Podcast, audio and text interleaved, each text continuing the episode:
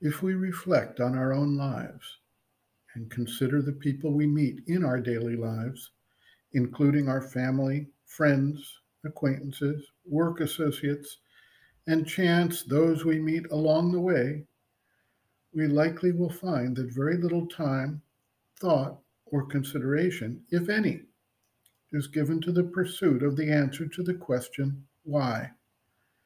We think about all the little details of our lives, the food we eat, the enjoyment we have, the next activity we are to undertake, our education, our participation in sports or other hobbies, our desires, our need to work and acquire money, buy things, develop a family, and explore relationships, not to speak of the time we spend in dissipation or pure amusement. Few people we meet at any time who seriously consider why they are alive and what they are supposed to do with the life they lead. There are many who will respond with a purely mechanical, process-oriented answer that they were born out of their parents' act of procreation, and they don't really have any purpose. They will live their lives as best they can, and when they die, it's over.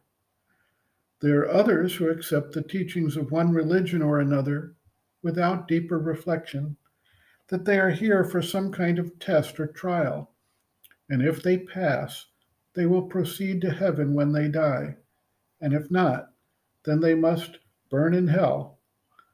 Some believe that the world is a big game of might makes right, and they try to control, bully, cheat, do anything at all to succeed in the game they have accepted as their purpose. Still others have the belief that the entire life is some kind of unreality and must simply be abandoned as quickly as possible. But after all of this, very little real examination or reflection actually takes place to see if there is some deeper sense or purpose to one's life and existence, and if there is some meaning to it all. There is, of course, individuals who one way or another experience another reality, who understand through that experience that life has a purpose and that the individual life is meant to express that purpose in an ever greater and more perfect manner. Some experience this through what is known as a near-death experience. When they return, they are somehow changed. They see things from a different perspective. They return with a new insight to their lives. Others have a glimpse through a peak experience, sometimes an out-of-body experience, sometimes what is known as a spiritual experience. However it comes about, these individuals undertake acts such as a vision quest, a pilgrimage, a deep inner reflection and examination, or wind up seeking out and finding a teacher who has had a similar experience and who can help guide them to a new level of understanding. These few individuals actually ask the question why and dedicate their efforts to finding an answer. The Mother observes, quote, "Well, to find out what one truly is, to find out why one is on earth, what is the purpose of physical existence, of this presence on earth, of this formation, this existence, the vast majority of people live without asking themselves this even once.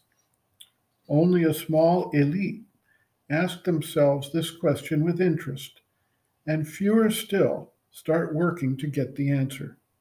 For unless one is fortunate enough to come across someone who knows it, it is not such an easy thing to find.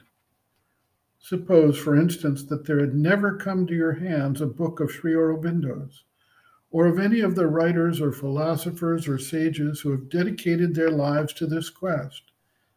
If you were in the ordinary world, as millions of people are in the ordinary world, who have never heard of anything, except at times, and not always nowadays, even quite rarely, of some gods and a certain form of religion which is more a habit than a faith, and which, besides, rarely tells you why you are on earth, then one doesn't even think of thinking about it.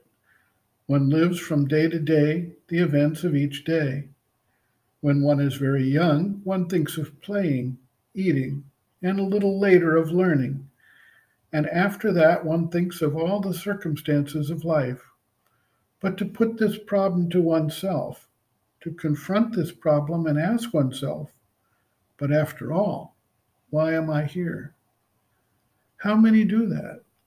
There are people to whom this idea comes only when they are facing a catastrophe, when they see someone whom they love die, or when they find themselves in particularly painful and difficult circumstances.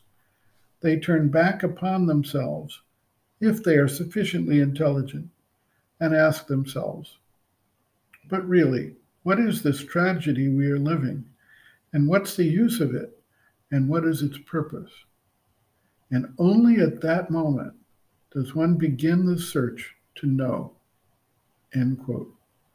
Reference, Sri Aurobindo and the Mother, Growing Within, The Psychology of Inner Development, Chapter one, Emergence from Unconsciousness, pages ten to eleven.